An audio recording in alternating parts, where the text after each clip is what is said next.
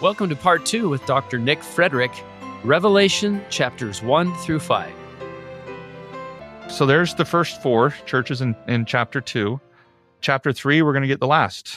So are these final three churches. The first church is the church at Sardis. And here's what John says These things saith he that hath the seven spirits of God, kind of these angelic attendants, right, that we saw in previous chapters, the seven stars, the angels that oversee these churches. I know thy works. Thou hast a name that thou livest and art dead. My guess is something like they appear to be faithful, yet they persist in sin.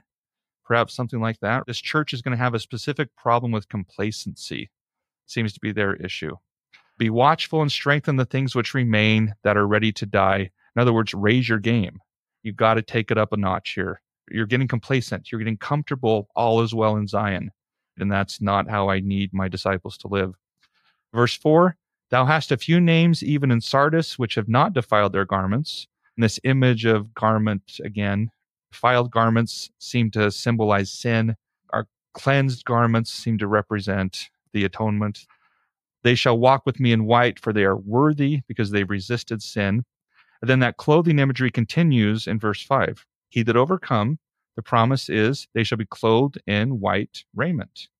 Your clothes right now that are defiled are going to be made white in the blood of the Lamb. I will not blot out or condemn their name out of the book of life.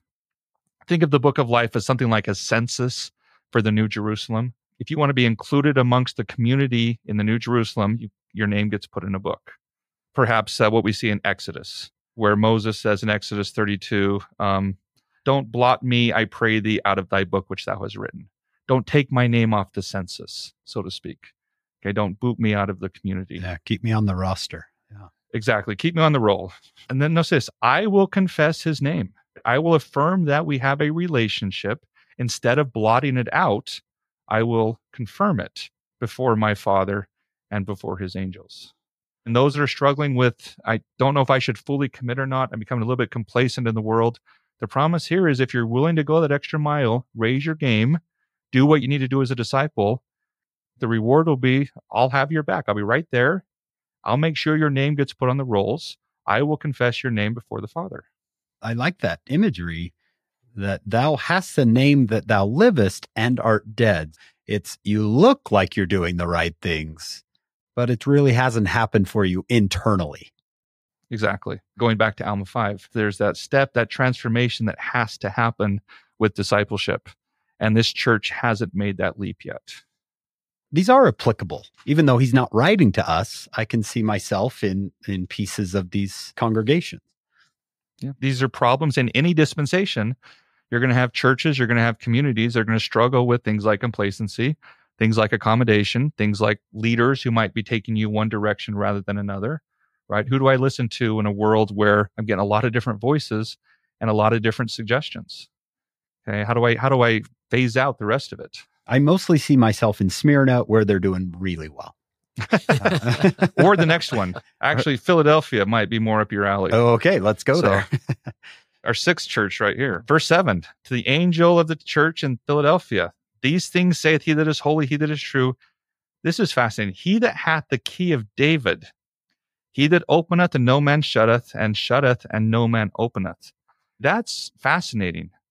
If you remember from Isaiah 22, we get this interesting scene where a fellow gets fired from his job as essentially as a steward to the king, and he gets replaced by Eliakim, the son of Hilkiah. This is Isaiah 22, this about verses 20 to 23. This is what the key of David is, as far as we can tell. Another Old Testament allusion. He says, I will clothe him with thy robe, strengthen him with thy girdle. I will commit thy government into his hand. He shall be a father to the inhabitants of Jerusalem and to the house of Judah. And the key of the house of David will I lay upon his shoulder. So he shall open, and none shall shut. He shall shut, and none shall open. I will fasten him as a nail in a sure place, and he shall be for a glorious throne to his father's house. So that's the promise here that's made. I'll give you the key of David essentially, it seems to me at least to be something akin to the sealing power that Peter gets right in Matthew 16, seal on earth and seal in heaven. But this image of a nail in a sure place is the image of a tent peg. You put a tent peg in the ground and it keeps the tent in place. And he says that's what he will be since he has the key of David. In other words, eh, as it applies to Jesus, Jesus controls who has access to the Father. And what I will do for those of you like the people in Philadelphia, I will make sure you have that access to the Father. You'll have the key of David. You'll get in the door. It's fantastic. Yeah, I do feel like that's more me. Thank you for for for pointing that. Yeah, sure. I'm glad I was able to kind of uh, reinforce some of that Yeah. for you. Yeah. Uh, then uh, verse 8 I know thy works. Behold, I have set before thee an open door and this access to God. Okay, you've got it. No man can shut it. For thou hast a little strength, and thou hast kept my word and hast not denied my name. Verse 9 They do have some tribulation here. I will make them of the synagogue of Satan, which say they are Jews and are not, but do lie. Behold, I will make them to come and worship before thy feet to know that I have loved thee. You are my people. I will make that public. I will make that demonstrable that you're the ones that I have chosen. Verse 10 Because thou hast kept the word of my patience. We would say something like endure to the end here, right? You've endured to the end. I also will keep thee from the hour of temptation, which shall come upon all the world to try them that dwell upon the earth, the day of the Lord. Think Joel chapter 2. Behold, I come quickly. Hold that fast which thou hast, that no man take thy crown, the laurel wreath. They've won the competition. They've got the laurel wreath. Notice what they're promised in verse 12. Him that overcome will I make a pillar in the temple of my God. I'll make you a permanent member in my house, and he shall go no more out. I will write upon him the name of my God and the name of the city of my God. It was typical in pagan temples that you would write down the name of the donors on the pillars of the temple, the ones who donated the money to build the temple. And see, as Jesus is essentially saying, that's what I'll do for you. In my Father's temple, I will inscribe your name on that pillar. And the, to those in Philadelphia, that's what they're promised. Fantastic. I think I will write upon him the name of my God. I think of a book or uh, my kids with their toys. It's mine. I'm going to write my name on it. Yeah. And I think that's the idea. I'll claim you as mine. You can see the difference. You can see the difference between how the Lord writes to the people in Philadelphia who have overcome those things, who are being loyal disciples, who haven't let complacency or accommodation settle in, versus those who are still struggling. Hmm, yeah. Nick, wouldn't it be interesting to be part of these letters and to hear how everyone else is doing? right? You're, Yeah. you're like, oh no. That's actually going to appear here. It's interesting you bring that up because it actually occurs, seems to occur at least here with the church in Laodicea. But he says in verse 14, because this is the most accommodating church. This is a, one of the churches, this is the opposite of Philadelphia. This church is being very accommodating. So, verse 15, I know thy works, that thou art neither cold nor hot. I would thou wert cold or hot. Understand both of these, by the way, as positives. Both cold and hot are positive things here. He's like, I wish you were one or the other. Verse 16, so then, because thou art lukewarm and neither cold nor hot, I will spew, I will vomit thee out of my mouth. Hot beverages, cold beverages have their purpose. You can bathe in hot water, you can drink cold beverages, but something that's tepid, tepid water is pretty useless. Sometimes I hear that people say it means the church is the middle of the road because they're in between. That's not the case here. It means completely out of fellowship. Pick hot, pick cold, do something to get yourself back into fellowship. You are as far out of fellowship as you can be. And the image we're going to use there is tepid, lukewarm water that you want to vomit if you drink it. I can have hot chocolate, which is good. I can have a cold ice water, which is good. But a lukewarm drink is It serves no purpose. so the application, Nick, I could take is be useful. Yes, It's a good way to put it because hot or cold are useful. Yeah. exactly. Verse 17, because thou sayest, I am rich and increased with goods and have need of nothing, and knowest not that thou art wretched and miserable and poor and blind and naked. It's echoes of King Wow, Benjamin here, right? Yeah. That's, I'm sorry I'm laughing, but that's a funny verse. Uh, They've embraced the lifestyle of the elite and they think they've become that elite. Here's where we get the reference I made to Hank, what the reaction would be from the other churches. He says in verse 18, I counsel thee to buy of me gold tried in the fire, that thou mayest be rich, and white raiment, that thou mayest be cold, and that the shame of thy nakedness do not appear. Do these things so that no one has to know how bad you've actually been. And what happens for 2,000 years? The shame of Laodicea has been preserved in the Bible. Yeah. we do actually literally get to see the shame of their nakedness. The other churches would have read this and said, I'm really glad I'm not Laodicea. Anoint thine eyes with eye salve that thou mayest see, right? Take pride in being my disciples. Be hot or cold. Being out of fellowship doesn't work. As many as I love, I rebuke and chasten. Be zealous, therefore, and repent. If you've got some problems, I'm going to call them out. I'm going to chasten you, but repent and be hot or cold. And if you do, verse 20, I stand at the door and knock. I'm waiting for you. I'm still here. I haven't gone anywhere. I'm still here. If any man hear my voice and open the door, I will come unto him and will sup with him and he with me. And the invitation to a special, intimate relationship, having a banquet together, echoes of the messianic banquet that Isaiah talks about that we'll see later on in the book of Revelation. What's the promise here? To verse 21, to him that overcome will I grant to sit with me in my throne, even as I also overcame and am set down with my Father in his throne. I like the connection here. Back in chapter one, I'm going to make you kings and queens, priests and priestesses. And then when you get in chapters two and three, you get all these images of kingship, all these images of priesthood, pillar in my temple, white raiment like the priests are going to wear, sit on my throne, a crown of righteousness, okay, like a king. Okay, all these images can be tied into images of kingship and priesthood. You read that and say, that sounds great. I would love to be a part of that. I would love to be a pillar in God's temple. I would love to sit on God's throne. What do I need to do? Well, to him that overcome. What's the next logical question?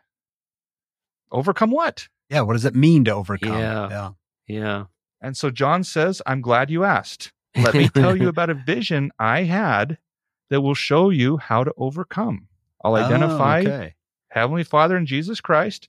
I'll tell you how to find Zion, and I'll identify Satan and the forces of evil, and I'll tell you where Babylon's at and the things you need to avoid so that you can overcome and find yourself in the New Jerusalem. So chapters four through 21 answer the question What do I need to do to get these blessings to them that overcome? What does that mean? Exactly. Could I go back to Revelation 3:20 for a minute? I'm thinking that some of our moms and dads out there with kids that are trying to figure out how they're going to explain what apocalyptic is to a 3-year-old.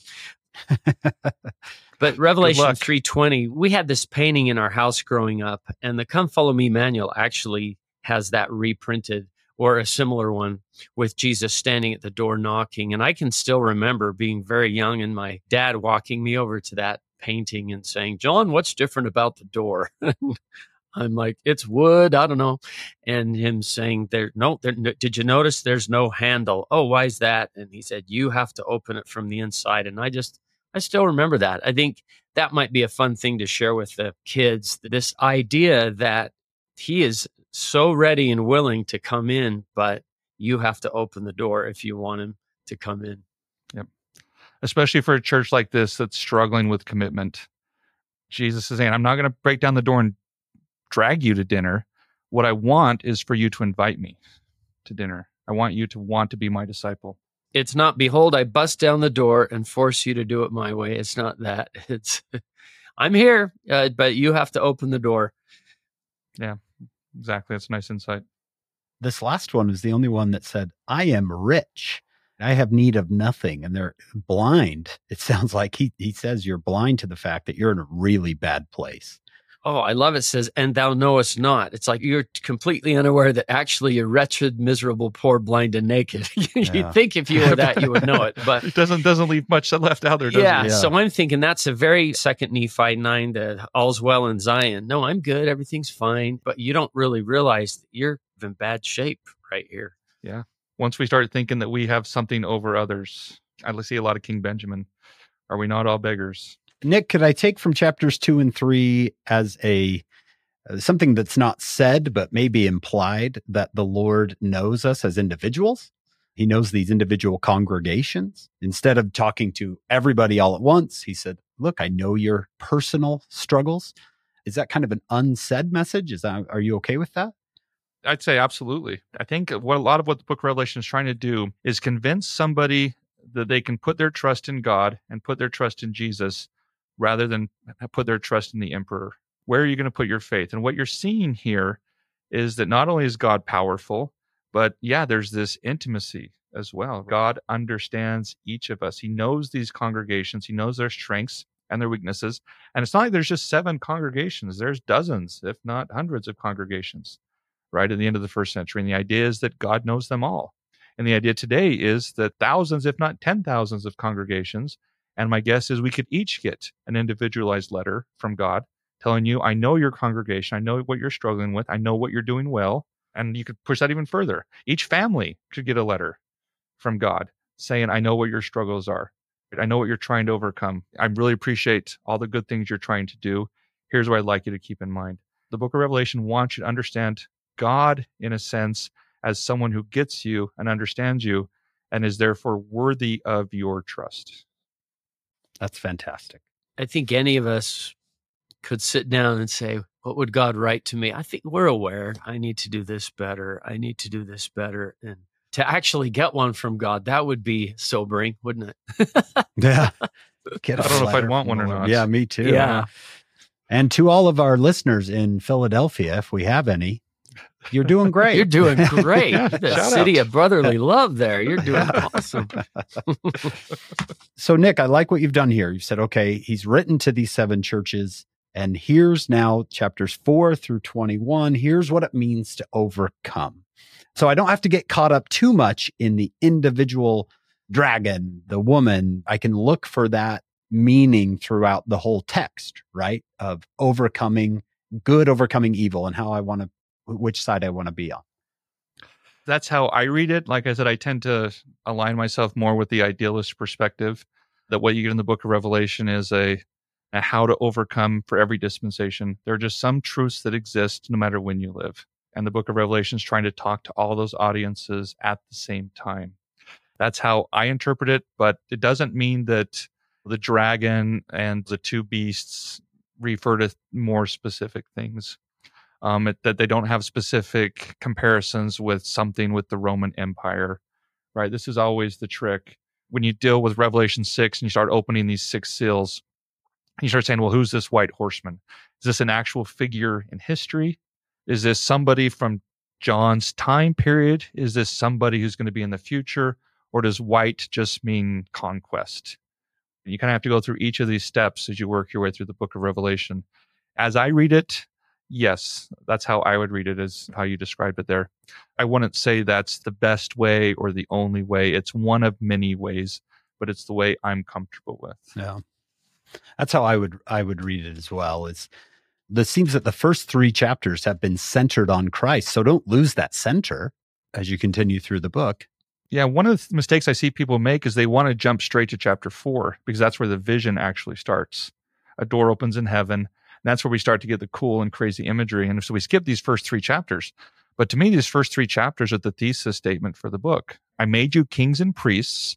Here's what you'll get right? For those of you who are able to overcome, you'll be able to inherit and receive these blessings. Now, here's a lesson on how to overcome. But if you skip these first three chapters, it becomes a vision without an anchor, without a final purpose to it. Those first three chapters, I think, are pivotal. All right. We have you for a couple more chapters, so let's not let you go just yet. Chapters four and five are the beginning of the, what you said, this vision. Yeah chapter four is about centrality. I mean, Rome and Jerusalem were typically seen as the centers of the world. So, what the book of Revelation is going to do is it's going to realign that. It's going to realign for you where the center really is. And the center of the universe is going to be God's throne. We're transitioning from the prophecies in these last two chapters into this much more broad perspective. Instead of one church that exists somewhere in Asia Minor, the church at Smyrna, we're now going to pull back and look at the big picture. And we're going to start at the center of the big picture, which is God's throne room. Now, you have to see John's audience. The first century audience would be intimately familiar with pagan temples. They'd be intimately familiar with the images of pagan gods. There'd be a natural response would be to be in awe of temples, to be in awe of gods. Chapter four is going to show us that true awe, true respect uh, belongs to Heavenly Father, that He is more worthy, He is more deserving of your love, your respect, your honor than the gods and the temples that you may be used to seeing and may have at some point in your life worshiped. I'm trying to convince you of where the true source of your devotion should come from. I'm going to do that by pulling back the veil and taking you to the heart, which is God's throne room. This is the right place to start. Book of Mormon starts the exact same way. Lehi finds himself in God's throne room. So there's a lot of parallels here between Ezekiel 1 and Revelation 4. Maybe before you jump into Revelation 4, you may want to start with a quick review of Ezekiel 1 so you can see some of the images that John is going to use, some cases similar, in some cases different ways here in chapter 4. So, the first voice which I heard was as it were of a trumpet talking to me, which takes us back to Revelation 1. We saw how the Lord Jesus Christ was introduced, which said, Come up hither, and I will show thee things which must be hereafter. Question of time. When is this stuff going to happen? And immediately I was in the Spirit. What does this mean? This reminds me of Paul in Second Corinthians 12, where he's talking about his vision of the third heaven whether in the body or out of the body, right? I cannot tell. Joseph says the same thing in D&C 137. He has this vision in January of 1836. He says, whether in the body or out of the body, I cannot tell. So is this just a shift in location, a shift in perspective? Is there something else that's happening here? But he says, I was in the spirit. And behold, a throne was set in heaven, and one sat on the throne. Again, pretty typical for Old Testament visions. Think Isaiah 6, Ezekiel, Daniel. And you'll notice that we don't see God described in human characteristics, but in very ways that preserve God's transcendence. That seems to be the theme here. God is not just another human being like the emperor. I'm not going to describe him in human terms. I want to preserve or maintain or promote the transcendence of God. We'll see that in the imagery John is going to use to describe him. You don't want to take it literally, what we're doing is using symbolism to promote transcendence. Verse 3 He that sat was to look upon like a jasper, which is a green stone, and a sardine, which is a red stone. And there was a rainbow, much like Ezekiel, round about the throne, in sight like unto an emerald. Probably what's meant here is not that there's a rainbow like of seven different colors, but a halo of a greenish color, like a green halo surrounded his throne. Okay, an emerald rainbow.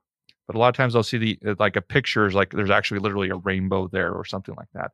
It's probably more of an emerald halo, is what he means. The NIV says, and the one who sat there had the appearance of jasper and ruby and a rainbow that shone like an emerald encircled the throne. Rainbow more is a bow of light rather than seven different colors or something like that. And round about the throne were four and twenty seats. So here we get into numbers. Significance of 24. Well, it's two times 12. Well, what is 12 symbolic of? Tribes, tribes of Israel, apostles. It seems to be a number that is used to describe or symbolize Israel, right? God's people in some capacity. And here there's two sets of them. So are we talking about 12 tribes and 12 apostles? Old Israel and New Israel come together. Uh, we know that in Judaism there were 24 orders of priests, of which Zacharias was one of those orders. Do we have that priestly imagery here again? These are priests in the presence of God. Numbers we can be taken a number of different ways. Clothed in white raiment. We've seen this theme of white raiment, perhaps reference to priests. They had on their heads crowns of gold. So there's something regal they are kings and priests. It's like we were promised in chapter 1, verse 6, that Jesus made us kings and priests. So, in a way, these 24 elders seem to represent the future state of the believers. Those of you who overcome can become like these people right here, clothed in white raiment with crowns upon their head. because they are part of Israel. You could look at it as something like that. The symbols could go a number of different ways, but that's one that seems to make sense to me. Verse 5 Out of the throne proceeded lightnings and thunders and voices, these symbols of divine power, right? Things that happen in heavens. Remember, prophecy, stuff that happens on earth. Apocalyptic is stuff that happens in heaven. So we're looking at things from a heavenly perspective. So things like lightning and thunder and voices, seven lamps of fire burning before the throne, right, which are the seven spirits of God. All these images signifying God's majesty here. And then verse 6 Before the throne there was a sea of glass like unto crystal. Probably a reference to the firmament, this clear case or covering that separates the waters okay, at the creation. Ezekiel 1, the likeness of the firmament upon the heads of the living creatures. So we're still following up Ezekiel here, but their perspective is a heavenly one. Okay, the firmament in heaven. I've heard people refer to this as Lake Powell, heavenly sea of glass on a summer morning when it's time to water Why ski. not? It is quite pretty. Yeah, Why not? Yeah. And it's like emerald at Lake Powell too. Yeah.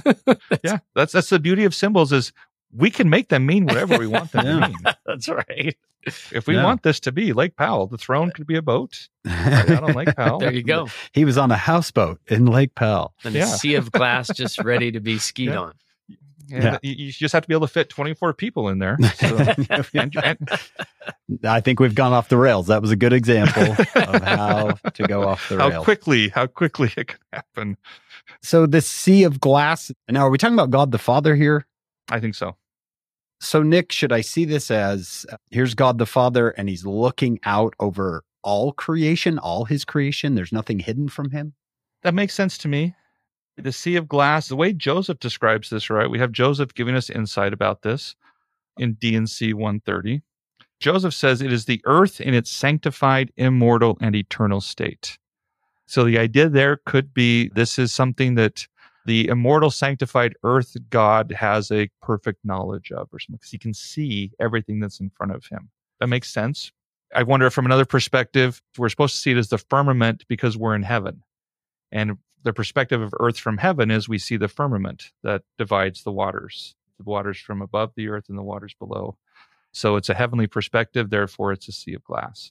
I think there's three or four really nice images that could emerge from that. And in the midst of the throne and round about the throne were four beasts, literally living creatures, four living creatures, full of eyes before and behind. Okay, and what we'll see about these beasts, they will come to exemplify true worship. They will initiate the divine threats. They will be the ones who call the four horsemen. They will give the bowls to the angels. So these four beasts will have an important role to play in unfolding or as the events of the book of Revelation unfold. Then we're given a description, verse 7 of these beasts. The first beast was like a lion, the second beast like a calf, the third beast had the face of a man, and the fourth beast was like a flying eagle. This follows Ezekiel pretty closely, except in Ezekiel, each of the four beasts had four different faces on them. And here it's four separate beasts a lion, a calf, a man, and an eagle. And of course, as So, John is borrowing from Ezekiel, but changing things a little bit. Yeah, that seems to be the case, and he, he'll he'll do that a fair amount of times. He'll take the imagery, he'll adopt the imagery, and then he'll adapt it to the, more of a Christian purpose, more of a Christ-centered purpose. Very rarely is he just taking something wholesale and just assigning it the same meaning it had in Ezekiel or Daniel. That's why you have to know what Ezekiel and Daniel are saying, so you can see how John shifts it around, how John makes alterations and changes and adds nuanced ambiguity, rather than taking something wholesale. Of course, this is where the idea comes from that each of our four evangelists are often represented with a specific animal.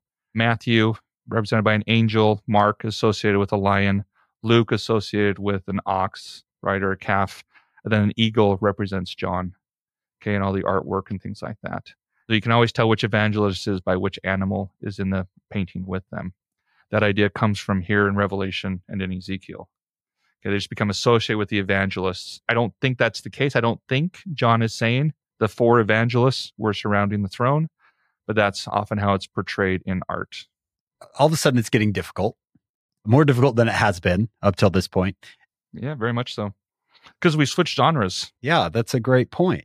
We switched genres. The rules have changed. Would John's audience, do you think, read this and or heard it and just known? Apocalyptic was a language that your first century Christian is by and large going to be familiar with, especially if they have a Jewish background.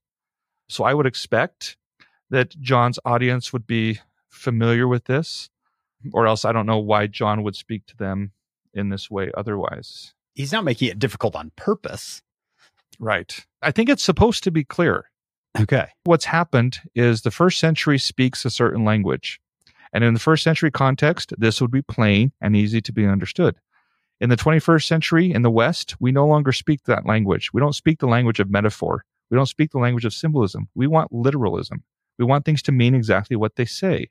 So for us, it's complicated. But for the first century church, and I think this would be just you're just switching back between two very common ways of talking about things. My guess is, yeah, they would be comfortable with this, or else why would John choose it as a mode of expression? One of the things that I'll sometimes hear that always makes me raise an eyebrow is somebody will say something like, well, John didn't understand what he was seeing. He described it in a symbolic way, but I understand what John means. And uh, Hank used the example earlier of the locusts being helicopters. John didn't understand that when he's looking at helicopters, he's like, well, they look like there were huge locusts flying around. So one of the cautions I would say is that we probably don't want to get to the point where we're saying that we understand the vision better than John does. I would extend that probably to his audience as well, just to tie a bow around that. His audience probably has a firmer definition of this than we do today. okay. That reminds me of Nephi's comment after the Isaiah chapters. Well, you didn't understand the manner of prophesying among the Jews. So maybe in a different time and place, this would be plainer to us, which for us, I like. It makes it like a puzzle, like a parable, like we're going to have to, to dig in and do some work. And I like that. I think it's like a parable. T- takes a little more time to think about than if it were literal. If only somebody would have a podcast about it or something. that would be so convenient. I could have listened Yeah. to it before I came on this one. but this is the trick. And this is what I tell my students when we get to Book of Revelation is honestly, you almost have to read this at least two different times, sometimes four different times. Is it literal or is it metaphorical? Then you have to ask yourself, is it historical? Is it just first century? Is it in the future? Or is it just a spiritual point or principle? And you have to do that for every verse in the book of Revelation. That's what makes this so complicated. It demands our time, it demands our attention, and it demands that we be responsible when we do it. We bring the right tools to the table. Nick, so far in chapter four, God is on his throne. He's incredible. He has a lot of followers. The creation is in front of him. Nothing is hidden from him. Am I okay?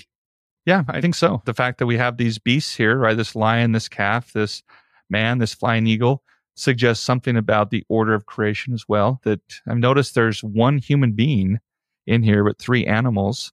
Does that suggest something about sometimes we think of ourselves as the peak of the created order, but maybe from God's perspective, all life somehow has a sacred nature that perhaps escapes us sometimes. Whenever I teach uh, gospel doctrine to the youth, they always want to know what happens to their pets, right? They want to know what happens to their pets when they die.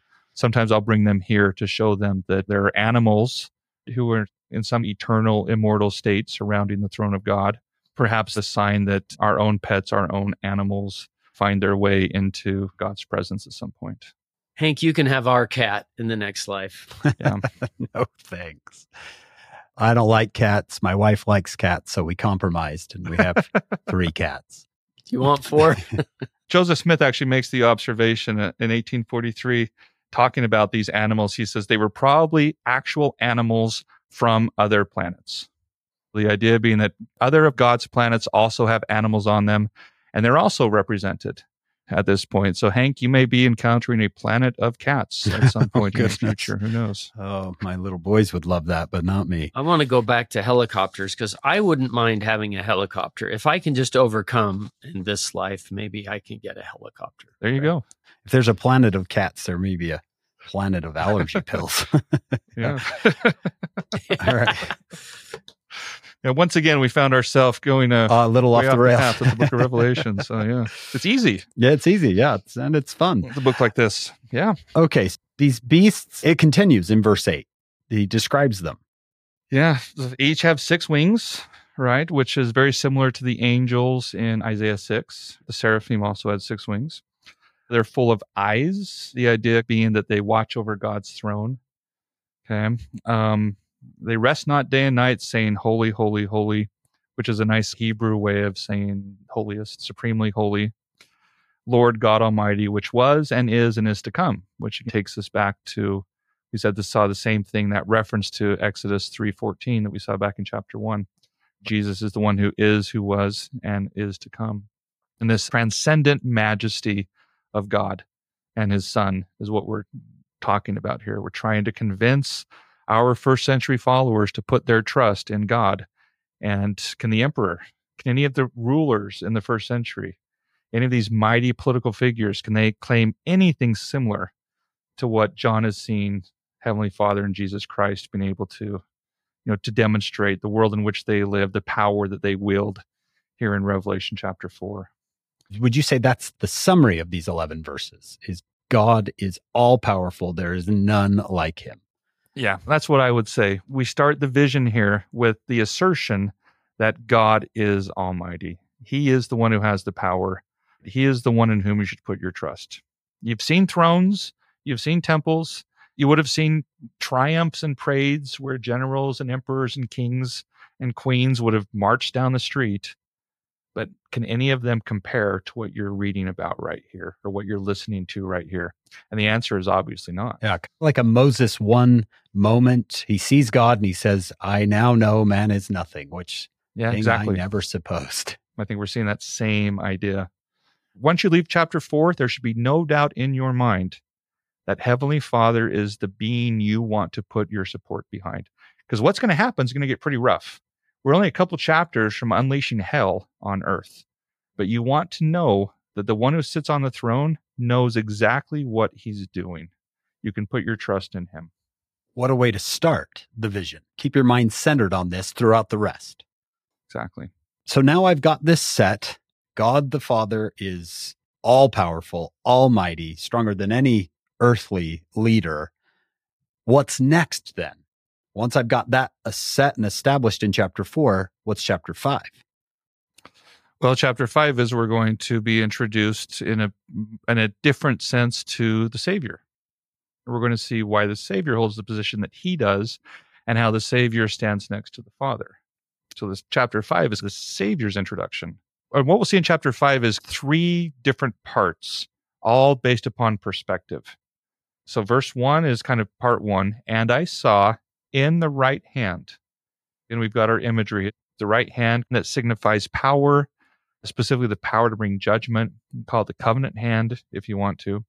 In this case, the hand of the Father, because he's the one sitting on the throne. He's holding a book. You have to think like a scroll, a papyrus scroll here, not a book with a spine and covers and things like that. And we find out that the book is written within and on the backside sealed with seven seals. So one of the questions is what is this book? Later on, we're going to see that the visions that are disclosed, what's going to happen, is this God's plan? We don't exactly know quite what to make of this scroll. Is it kind of the plan of salvation that the Savior has fulfilled? Whatever it is, it's sealed. Not just sealed with one seal like you would typically seal, but sealed with seven seals. And each of these seals is going to have to be broken in order to be able to read it. In other words, to be able to understand what's on this scroll. Nick, is a seal like a wax covering, like an envelope sealed shut, and I've got to open it? Exactly. Right. And you have to see seven of those just working down the side of the scroll. And it's written on both sides somehow, but it's sealed to the point where all seven of those seals are going to have to be broken before what's inside can be revealed. Okay. I've got an envelope inside of an envelope inside of an envelope. I've got to keep cutting. yeah, that's exactly what it is. And I've got to get to that one in the middle. Time becomes an interesting question here. I mean, I tend to approach this as what happens following the ascension. I've also heard others approach this as we're in premortality. We're starting at the beginning, and God is holding up a scroll or a plan and saying, I need somebody who can go down and make sure this plan is realized. Kind of a council in heaven, so to speak. Depends on what perspective you take here. I don't know if either of them is necessarily right or wrong. I think both of them work. Moral of the story is we find ourselves in some sort of council with God saying, I have information that's important. But in order for this information to get out, someone's got to break the seals. And it has to be somebody special, it has to be somebody worthy. It can't just be a regular person. Verse 2 I saw a strong angel, which we'll see again in chapter 10, with another scroll and another powerful angel, repeating the same scene. But this angel proclaims with a loud voice, Who is worthy to open the book and to loose the seals thereof? And this idea being that it needs to happen, but it can only happen by somebody who's worthy to do it. So is this like who has the authority? Who has the virtue? Who has the ability? Yeah, not everybody can do it. We've established how great Heavenly Father is. Now we need some way to establish how worthy and how great and how honorable Jesus is. And this is how we're going to do it is through a scroll sealed with seven seals that no one else can open up.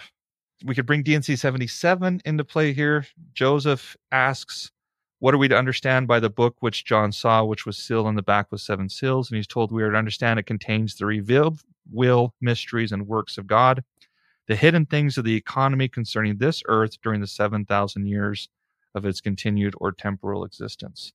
So somehow it's information that needs to get out there, but it, it's hidden. It can't get out there until someone special, someone worthy is there to do it. And unfortunately, in verse 3, we can't find anyone. No man in heaven, nor in earth, nor under the earth was able to open the book to crack the seals on the scroll, neither to even look thereon. And in the ancient world, your universe is what's known as a three story universe. You have heaven, you have earth, then you have what's under the earth. And that's your entire universe. It's kind of those three stories. So, what John is telling you is we looked everywhere. We looked all over heaven, all over earth, all over under the earth. We can't find anybody who's worthy to do it. What that tells you here, we're setting the stage for Jesus. No one is like Jesus. There are not five Jesuses out there. We looked everywhere. We couldn't find anybody who could do this. That's how unique this task is. It requires someone special, someone specific. And John starts to get worried. I wept much, he says, because no man was found worthy to open the book and to read the book, neither to look thereon, right? He's worried God's message is going to remain hidden. Whatever's here that's so important will never get out because we can't find the person who's worthy to do it. And we're getting anxious. But verse 5 one of the elders said unto me, Weep not. Behold, the lion of the tribe of Judah. Here we have a reference to Genesis 49 Judah is a lion's whelp. The scepter shall not depart from Judah. So we have this regal imagery. There's a reason why it's called the Lion King. Okay, not the Cat King or something like that, right? the root of David, an echo of Isaiah 11. There shall come forth a rod out of the stem of Jesse, a branch shall grow out of his roots, a regal, a kingly image. This individual hath prevailed, past tense, has conquered, to open the book and to loose the seven seals thereof. So, John, you were worried. Guess what? Someone's done this. We found someone. Exactly. And he's described as a lion to the line of the tribe of Judah, the root of David. Your expectations are of a certain sort of individual, somebody regal. A lion, king. That's what you're looking for. So, verse six, here we get part two and I beheld. We see the shift. So the first part of this chapter is about the scroll in the hand of the Lord or of the Father. Part two, introduction to the Messiah. And I beheld, and lo, in the midst of the throne and of the four beasts, and in the midst of the elders, stood not a lion, but a lamb. And not just any lamb, but a lamb as it had been slain. So, opposed to the regal, unconquerable lion, you get the definition of vulnerability. The opposite of a lion is a lamb, having seven horns, which is curious. that horns seem to represent power. You expect like a bull. Uh, the image seems to be that while he's a lamb, he's not a sheep, if you can make that distinction. He's not without power. He's not this passive animal. He's a lamb with power. He's vulnerable, yet he's powerful. And seven eyes, suggesting wisdom, knowledge, sight, which are the seven spirits of God sent forth into the earth. The idea that Jesus and God see everything. There's nothing that they're that he and the Father are not aware of. To go back to your point earlier about the churches in chapters 2 and 3, the Savior's sight is perfect. So we have one of these paradoxical images. You don't make something white by washing it in blood. You don't expect a lion and receive a slain lamb. But that's exactly what's happened. He hears about a lion turns and looks and he doesn't see it. He sees a lamb. Yes, exactly. A lot of imagery there, a lot of symbolism there. One of the common ways to sort this out is that this is messianic expectation. The Jews are expecting a political Messiah, a Davidic Messiah who's going to conquer the earth, and they're looking for that lion. But what they missed was the vulnerable lamb, right, who came down to earth, born in Nazareth, grows up in Galilee, and is crucified. Expectation versus the reality of what he was. Exactly. But there's also something beautiful there about this incredible figure who has seven horns and seven eyes, yet he's defined by his vulnerability as a lamb. A really thought provoking picture of the Savior here. A lamb as it had been slain. Reminds me of John the Baptist, right? Behold the Lamb of God. I don't think it's coincidence that in Gospel of John uses that image twice, right? Lamb for Jesus. And the book of Revelation, what are we going to use again? It's going to be John using lamb for Jesus. Connections between that story there. And a provocative imagery. I don't know how much the number symbols, what we're supposed to learn from them, but you can see that in the uh, footnotes in the JST, it changes it to 12 horns and 12 eyes and then says, which are the 12 servants of God sent forth into all the earth. I'm looking at footnote 6b from the JST. That's interesting. And the 12 servants of God sounds like the 12, I guess. Yeah. Yeah. And seven makes more sense. I mean, you can't really have seven horns, right? You got to have an even number. yeah. It's asymmetrical otherwise. 12 representing Israel again, a covenant number is Joseph bringing this back into the sense of back into the arena of God's people, Israel, the covenant people, that idea running through here? Yeah, reminding us of Israel uh, tribes. Yeah. So the lion is a lamb, but in verse seven, he has a hand. He does. Or yeah, he came and took the book out of the right hand. He was able to take the book. Mm-hmm. This is about expectation and perception. You might feel a lot better trusting a lion. Trusting a slain lamb requires a bigger leap of faith. A crucified Messiah requires a leap of faith. But we're going to show you how the people in heaven, who are a whole lot smarter than you are down here on earth, we're going to show you how they perceive of the slain lamb. As the slain lamb comes and takes the book, we read this more metaphorical than literal the Savior, the resurrected Savior, comes and takes the book, this scroll sealed with seven seals, out of the right hand. He's now acting as God's agent. Power has been passed, like a baton in this sense, has been passed from the Father to the Son. He now acts as the Father's agent.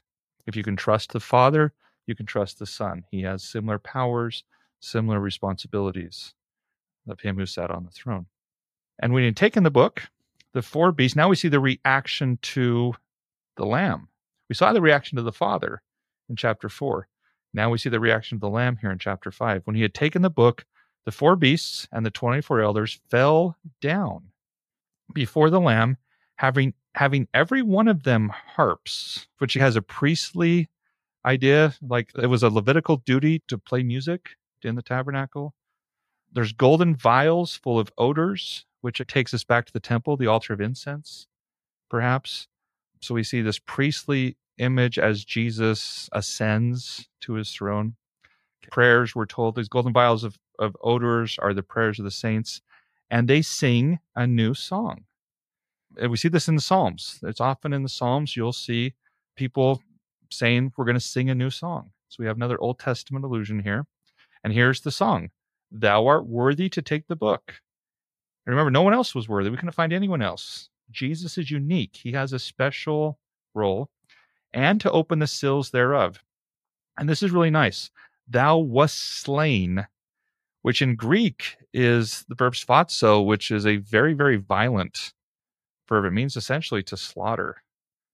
Thou wast slaughtered, but thou hast redeemed, which means literally to purchase. Or Gorzain in Hebrew, thou hast purchased us to God by thy blood out of every kindred and tongue and people and nation.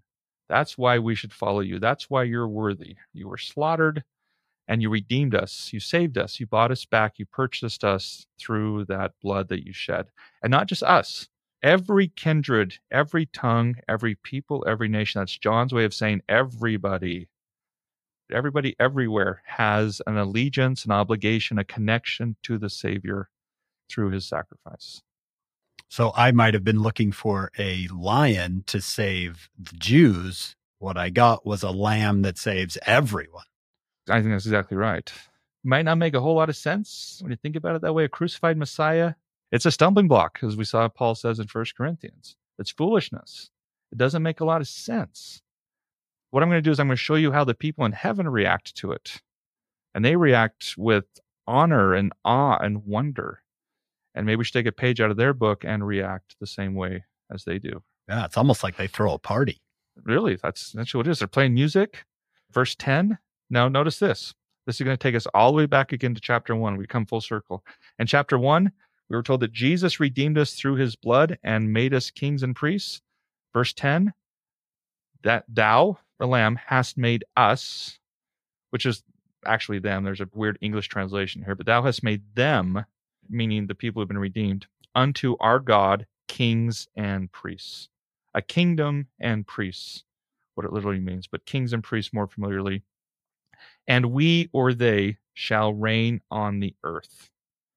The idea here is that because Jesus gave up his life, because he yielded his will to the Father, he's now earned the right to take the book, open the seals, and pronounce judgment upon the earth. This one's a little bit easier than chapter four, just a, a little bit easier.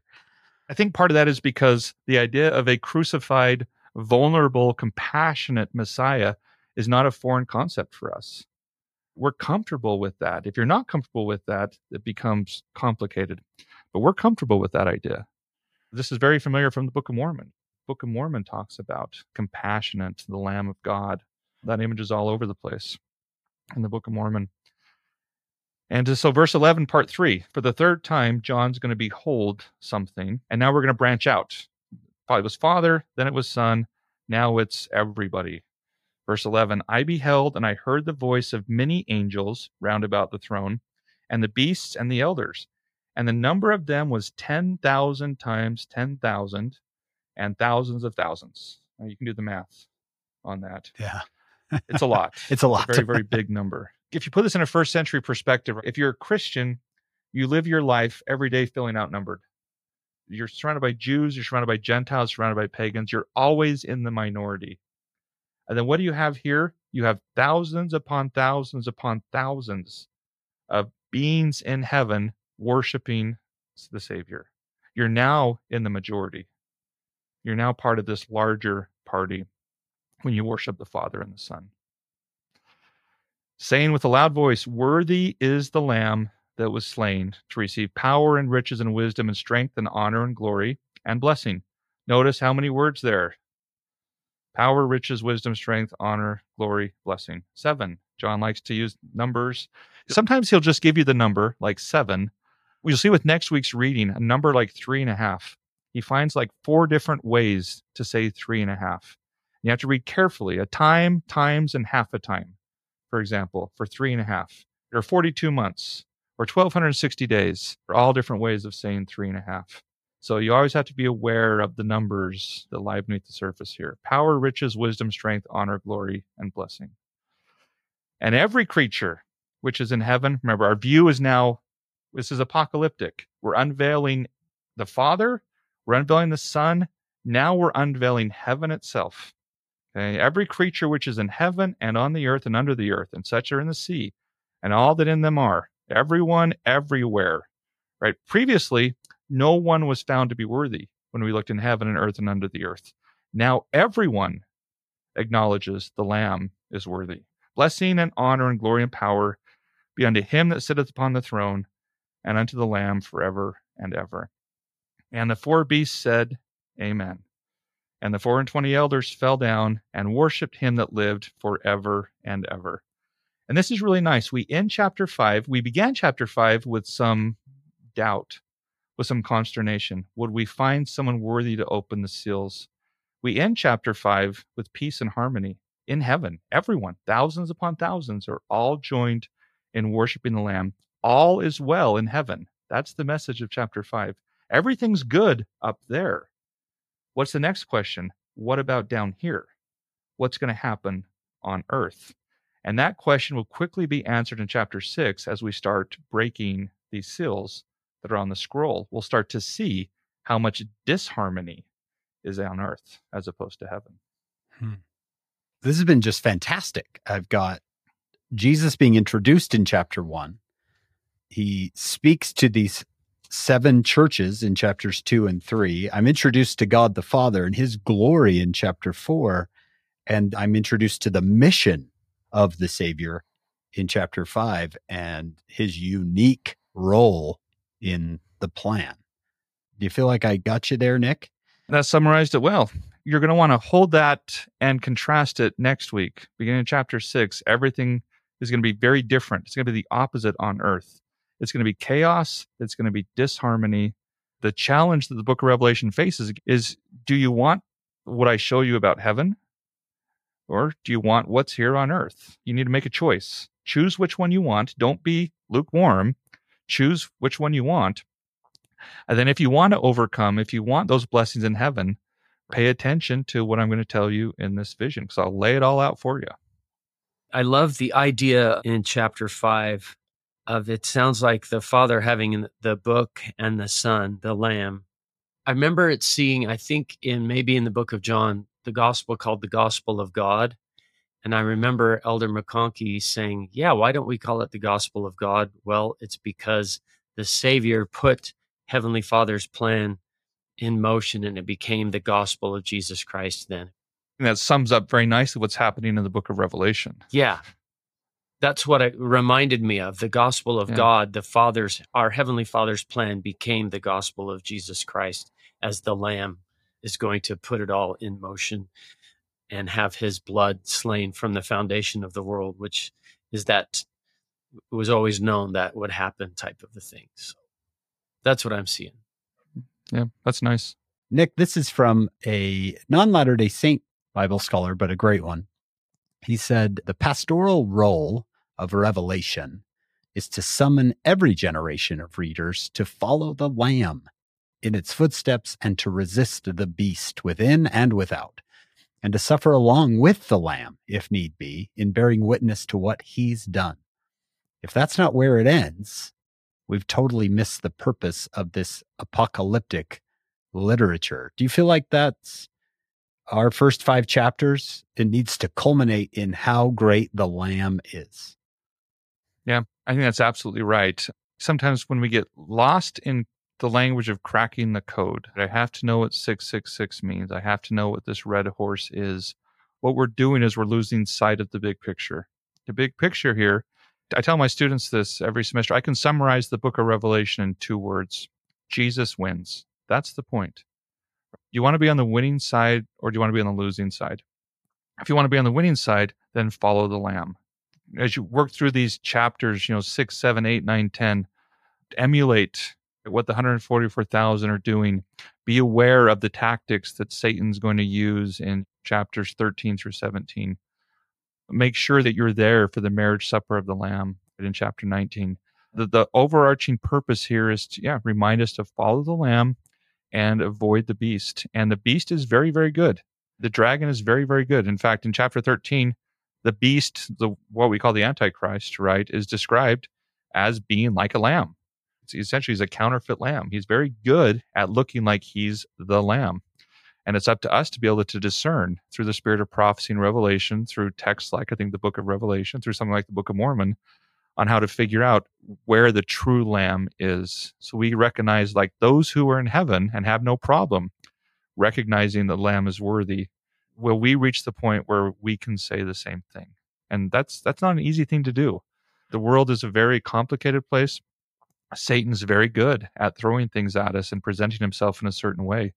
And it takes a lot to kind of cut through that. But that's why I love this book. That's why I study the book of Revelation, because to me, that's the challenge. Find the right lamb, understand who Jesus is, what his mission is, make sure I'm doing what I need to do to be overcoming.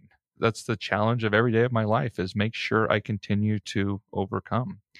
Going back to this this quote, the point is to keep the big picture in mind. It's so easy to get lost in the little things in the book of Revelation, locusts and other things like that, that we we lose the lamb and we don't want to do that. The Lamb, it is the revelation of Jesus Christ. It's right there in the first verse.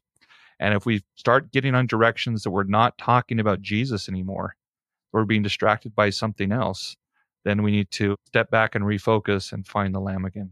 Hmm. President Nelson said, I express special gratitude to the Lord Jesus Christ.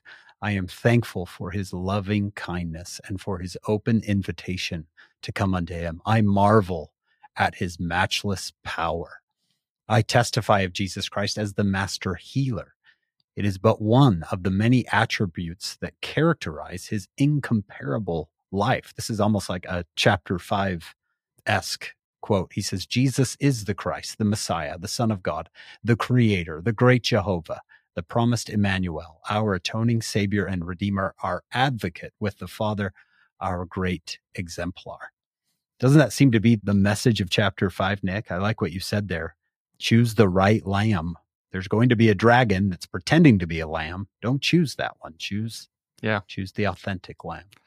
It's interesting because as you work your way through the book of Revelation, the lamb disappears. The lamb is so prominent in chapter five to the point where tens of thousands upon tens of thousands of beings worship him. And then he begins to open the seals and he recedes into the background and we don't really see a parody of the lamb later on, but we don't actually see the lamb reemerge in a similar fashion if we get to chapter 19. I think that parallels why we need to keep these early chapters in mind, why we need to base our faith and testimony upon the revelation of Jesus Christ, like what he offers us in these early chapters, the promises of making us kings and queens, priests and priestesses, the transcendence of the Father and the the power of the Savior because there's going to be times where it doesn't seem like He's there, that God isn't in the world, that things are going to feel oppressive. But it's going to seem like the Lamb has disappeared. But He's always there behind the scenes. The Lamb is always watching things. God's hand is completely in control. That's the point here. There's nothing that's going to happen on earth that God isn't fully in control of. Don't lose that perspective. Even when it seems the Lamb might not be there or God may have lost part of the control, Christians in the first century, Rome may seem like they've got everything completely under control and you have no power of your own. Just remember the lamb is always there. The father is always in control. And sometimes that's that's hard for us to remember because the dragon can be pretty persuasive. Babylon can be a pretty persuasive place. The lamb is always there. Hmm. So this is one of those books, Nick, that it's okay to read the end and say, "Oh, the lamb comes back." Yeah, absolutely. Jesus wins. That's the point of the book, right? Jesus wins. I just had this phrase when John was writing the revelation was to the churches about he that hath an ear to hear, let him hear. And if anybody's listening, they have an ear. That's a fact.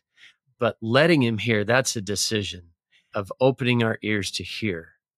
I love that the Lord used it in parables that he who hath ears to hear, you have ears now. What are you going to do with this? and decide to hear the testimony that we've talked about today. I like that. I got to open my ears to hear this. And thank you for pointing us to Christ. If you're getting off onto timelines and what locusts are, you're off the rails, as you put it. Thank you for that, Nick. It's fun. You can see what the appeal is, right? I can crack the code and figure out everything that's out there, but it takes us away from the heart of the book. Awesome. Nick, if I'm at home I've stayed with us here for the last few hours. By the way, thank you for those of you who are still with us. What do you hope I walk away from this thinking? One, I'm I'm ready to study the book of Revelation responsibly, but what's my main takeaway? I hope it's confidence. I hope it's confidence that the path that you've picked as a disciple of Jesus Christ is the right one. I hope this book solidifies that the decisions you've made to be where you're at are the right ones. And the book of Revelation is going to tell us there's going to be a lot of opposition. There's going to be a lot of things that are going to pop up that look like they're the right thing. There's going to be a lot of things that are going to happen that make you question whether you picked the wrong side. But I hope that what we've done with these first five chapters give you the confidence to continue in your path as a daughter son of Heavenly Father. Awesome. What a great day. What a great day. I don't know him personally, but I think John would be happy with what we've done. I hope so. I, I, I, hope we did him justice. It's always a little bit uncomfortable commenting on someone else's work, right? You, just, you just hope you get it right. So profound, beautiful work. Thanks for being here. It's just so fun to sit here and, and listen to someone who, who has done the research and done the work. Yeah. Explain things. Hey, thanks for having me on. There's nothing I love more than just sitting and talking about the scriptures. So this was this was a pleasure. Yeah, us too. We want to thank Dr. Nick Frederick for joining us today. It's been absolutely wonderful. We want to thank our executive producer, Shannon Sorensen, our sponsors, David and Verla Sorensen. We always also remember our founder, Steve Sorensen. We hope you'll join us next week. We're going to go through these chapters of Revelation on Follow Him. Today's transcripts, show notes, and additional references are available on our website, followhim.co. That's followhim.co. You can watch the podcast on YouTube with additional videos on our Facebook and Instagram accounts. All of this is absolutely free, and we'd love for you to share it with your family and friends. We'd like to reach more of those who are searching for help with their Come Follow Me study. If you could subscribe to, rate, review, and comment on the podcast, that will make us easier to find. Of course, none of this could happen without our incredible production crew. David Perry, Lisa Spice, Jamie Nielsen, Will Stoughton, Crystal Roberts, Ariel Quadra, and Annabelle Sorensen. Whatever questions or problems you have, the answer is always found in the life and teachings of Jesus Christ. Turn to Him. Follow Him.